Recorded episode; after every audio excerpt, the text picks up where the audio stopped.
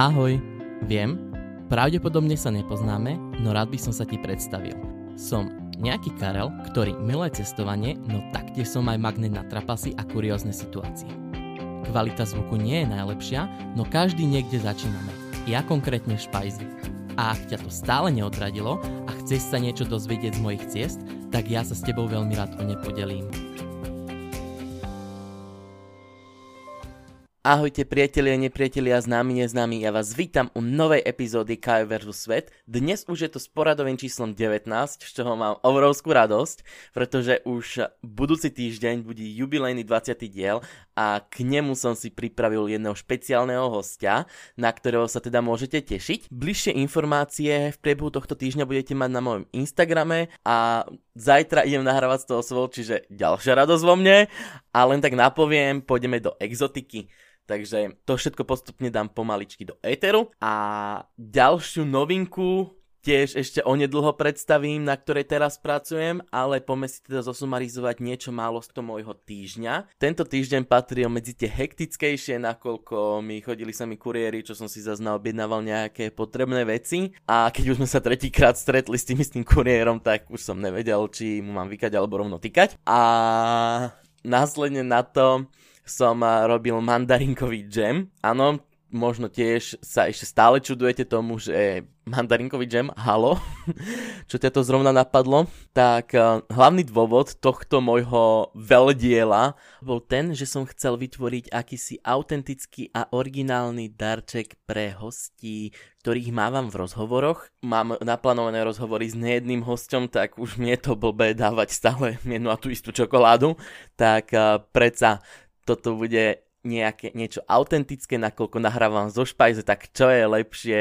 než jam a pritom mandarinkový, pretože povedzme si úprimne, sezónne ovocie už teraz žiadne není a teraz akurát fiče mandarinky a bol to zaujímavý experiment, chutí to fakt, že dobre, ale možno tí, ktorí z vás už niekedy jedli takéto citrusové džemy, tak uh, treba rátať s tým, že to má takú nahorkastú chuť, ale v sume sumárov je to veľmi dobré osvieženie a hlavne je to niečo netradičné, čo som vlastne chcel, aby sa na mňa naozaj nezabudlo, pretože ja som tiež taký netradičný.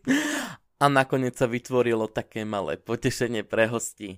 Čiže dúfam, že sa im to bude páčiť. No každopádne ja už nebudem naťahovať tento úvod. Dúfam, že ste si ma nezrušili, že som vás neuspal. No prejdeme na dnešnú tému, ktorá bude moje vysnívané destinácie, moje cestovateľské sny a podobne, nakoľko z minulého týždňa.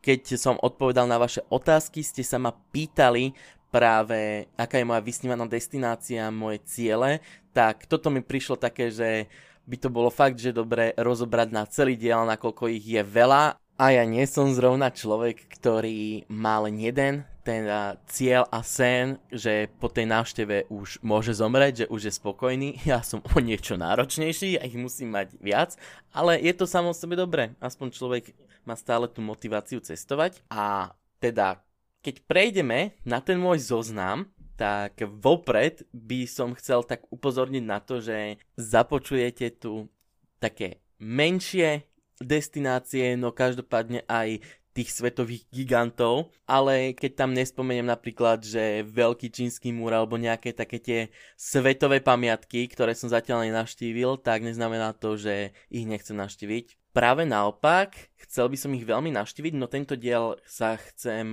zamerať práve na také menšie mest, miesta, možno o ktorých ste ani nepočuli, alebo ktoré ste práve že aj navštívili a môžeme si takto vymeniť informácie a skúsenosti, ale tiež tu započujete známe turistické miesta. S tým, že môžete si s tým, že budete si môcť určite aj všimnúť, že ja na svoje vysnívané destinácie mám taký jednotný štýl. A to, že máte mesto, je tam nejaká pamätihodnosť alebo nejaký dôvod, prečo cestujete. Následne nad mestom sa nachádza hrad alebo výhliadka, odkiaľ sa dostanete lanovkou a sami uvidíte, koľko takýchto miest na svete existuje. Takže poďme na to. Čo sa týka mojich cestovateľských snov, tak uh, som si to rozdelil takže na Európu, Afriku, potom pôjdeme do Ázie a cez Pacifik do Ameriky a na záver mám také moje srdcové záležitosti, ktoré sú späté s mojou rodinou. takže nemusíme ísť teraz ďaleko, zostaneme najprv na Slovensku, pretože sa priznávam, nemám Slovensko vôbec precestované, ale chcel by som a medzi také moje topky patria určite Čičmany a Banská šťavnica. Tieto dve mesta by som veľmi rád naštívil. Či v blízkej budúcnosti uvidíme, ale keď sa zoberieme trošku na západ, tak tam už mám viacej tých miest a jedno z nich je taká typická rakúska dedinka St. Wolfgang in Salzkammergut. Fú, to bol teda jazykolam. A táto dedinka sa nachádza cca hodinu od Salzburgu a cca tých 40 minút od ďalšej ikonickej dedinky, ktorú by som rád naštívil Hallstatt. Ale teraz sa pome pozrieť na ten Salt Wolfgang. Táto dedinka má cca tých 2,5 tisíc obyvateľov a je to známe práve tým, že tam majú najstrmšiu ozubenú železnicu v Rakúsku, ktorá už funguje od roku 1893 a týmto vláčikom sa dokážete dostať na vrchol Schaffberg, ktorému sa aj prezýva Perla Rakúska a meria 1783 metrov nad morom, s tým, že sa nachádza samozrejme uh, nedaleko Wolfganského jazera, čiže je to taká typická alpská dedinka a aj tá ikonická architektúra je veľmi blízka práve tomu Hallštatu, takže ak by ste teda niekedy rozmýšľali ísť do toho Hallštatu, tak určite by som odporúčal aj toto navštíviť, predsa nie je to až tak ďaleko. Ďalej, ak by sme išli do ďalšej nemecky hovoriacej krajiny, už konkrétne do Nemecka, tak zaujalo ma jedno mestečko, no mestečko, mesto Heidelberg, ktoré sa nachádza medzi Frankfurtom a Stuttgartom.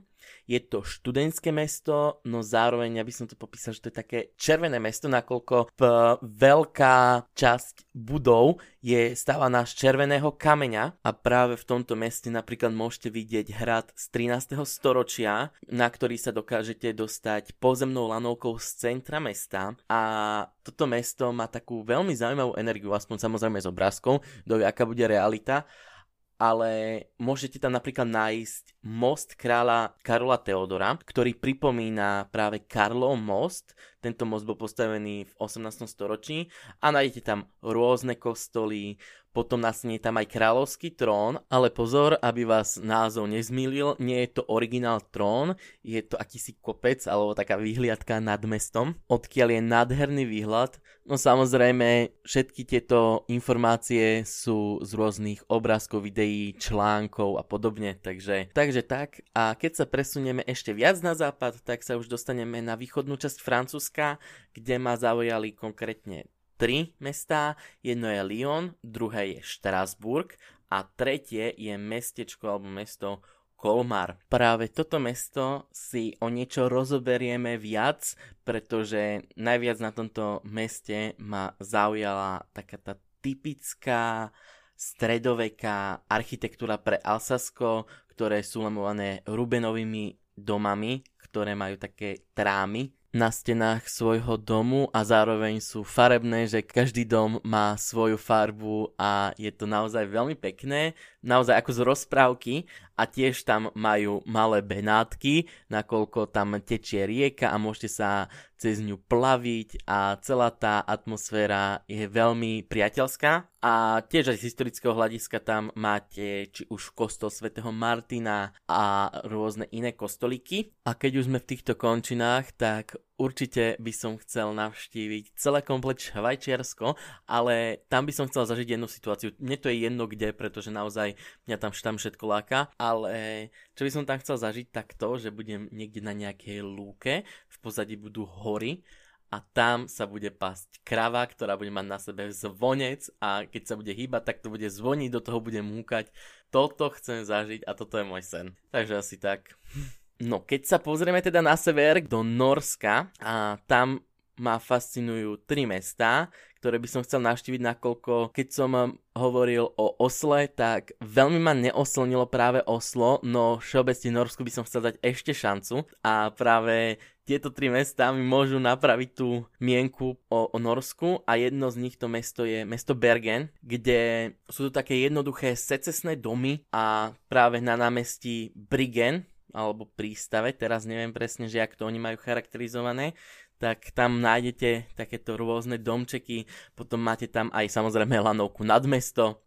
Ak by som išiel ešte vyššie, tak a, veľmi ma práve že týmito secesnými domami bavilo mesto Öresund, dúfam, že som to vyslovil správne, ktoré, ktoré je také ako keby až ostrovné mesto, že keď pôjdete na výhliadku nad mesto, tak tam uh, vidíte či už okolité mesta, ale formou tých ostrovov a sú tam tie fjordy a to je také zaujímavé. A ak by som mal ísť ešte vyššie, tak ma veľmi fascinuje najväčšie európske mesto, ktoré sa nachádza za polárnym kruhom a to je mesto Tromsø. A tam by som napríklad chcel vidieť raz polárnu žiaru, samozrejme, ak by som mal šťastie. A to je z týchto európskych miest asi všetko, takže sa už môžeme pozrieť tak letmo na mimoeurópske miesta, takže presuňme sa rovno na druhý koniec Zemegule, konkrétne do Kapského mesta, ktoré nie je len mesto majstrovstie sveta vo futbale v roku 2011, ale je to aj veľmi zaujímavé miesto, nakoľko tam môžeme nájsť či už mis dobrej nádeje, alebo dokonca hrad Dobrej nádeje, čo je najstaršia stavba v Kapskom meste, postavená z roku 1666. Tiež tam môžeme vidieť Stolovú horu, odkiaľ je nádherný výhľad na celé mesto, alebo aj pre takých milovníkov zvierat je tam určite zaujímavá Boulder Beach, dúfam, že som to dobre povedal, ktoré je práve typická tým, že na tejto pláži sa nachádzajú tučniaky, takže to by som tiež chcel veľmi vidieť takto vo voľnej prírode, ale tiež akože v Afrike není o čom pre mňa vidieť takú typickú savanu. Ďalej, ak sa pozrieme viac na východ, tým už smer Ázia, tak veľmi ma zaujala celá komplet krajina Uzbekistan, nakoľko táto krajina tvorila veľkú súčasť hodvábnej cesty, čiže určite by som veľmi rád navštívil mesta ako Taškent, Samarkan alebo Buchara, kde sú práve tie historické mesta, ktoré tvorili súčasť, súčasť tejto hodvábnej cesty. Nájdete tam majestátne mešity alebo aj celé komplet staré mesta, takže to ma tak fascinuje.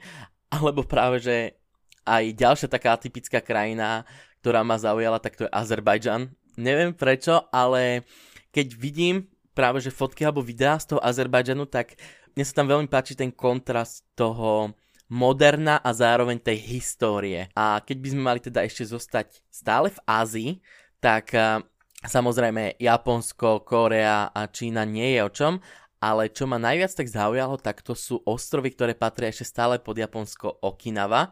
Je to vlastne korálový ostrov, ktorý sa nachádza medzi východočínskym a filipínskym morom, kde údajne sa dožívajú najdlhšie ľudia svojho života, čiže kto vie, či je to tým, že tým prostredím, že je to nádherná destinácia, je tam kľud, pohoda, alebo čím. Ale keď už sme u toho raja, tak určite by som chcel niekedy v živote navštíviť taký ten na doslova raj z tých obrázkov, napríklad čo máme na internete, čiže Maledivy alebo francúzska Polynézia, kde máme biely piesok, týrkysovú priezračnú vodu, korále, no jednoducho raj. S tým, že ešte, ak by sme ešte zostali v Ázii, tak určite by som chcel navštíviť niekedy Austráliu a tam vidieť kengury vo voľnej prírode, koaly a to by bol tiež taký ten môj highlight. Ale čo sa týka historického hľadiska, tak ak by sme sa teraz presunuli na americký kontinent, tak medzi tie moje topky, čo fakt chcem naštíviť, tak to sú ruiny majského mesta Tulum, ktoré je ako jediné majské mesto pri mori a človek, keď vidí tú kombináciu tých paliem, bieleho piesku, Tyrkisového mora, no zároveň aj tie ruiny toho majského mesta, tak to je nádherné. A asi taký vrchol tohto všetkého toho historického je samozrejme stratené mesto Inkov Machu Picchu. Takže to, to keby som navštívil ešte takto, tak to by bolo asi wow. No a máme tu posledné dve destinácie, ktoré majú pre mňa veľkú citovú hodnotu, ktorú som si vytvoril na základe mojich rodičov, pretože to chceli veľmi navštíviť. Bohužiaľ môjmu tatovi sa to už nepodarí navštíviť, ale dúfam, že mojej mame sa to ešte podarí. A za tata to sú dve destinácie, a to Papua Nová Gvinea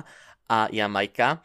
Jamajka z toho dôvodu, že, že však pohoda, Karibík, kľud a tak. A Papua Nová Gvinea pretože uh, vždycky chcel zažiť uh, tých domorodcov a tú kultúru, no za pätí sa k tomu viaže taký veľmi zaujímavý príbeh a to, že keď som bol malý, tak som s ním chodeval na futbal, chodili sme veľmi fandiť a podobne našim miestnym futbalistom, ale vždy keď prehrali, tak dostal také nervy, že hovoril, tak hovoril, že on odletí na dva mesiace na Papúnovú Gvineu a tam tých domorodcov naučí hrať futbal a tí, futb- a tí domorodci prerazia na svetovom trhu. Prekvapivo sa mu to nepodarilo, ale nevadí. A za mamu to je určite Madeira a všeobecne Portugalsko, nakoľko hm, mama miluje film Sisi. Ja tiež vždycky, keď sa s ňou pozerám, tak sa rozplývame nad tými zábermi z Madeiry.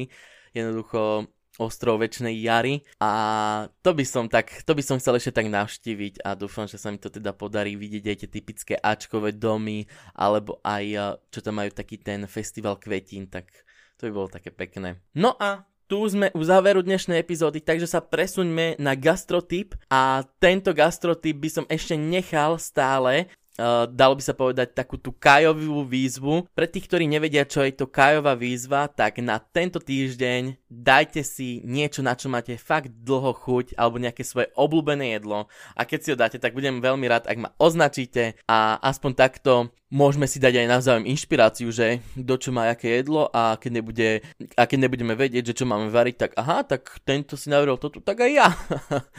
Takže asi tak.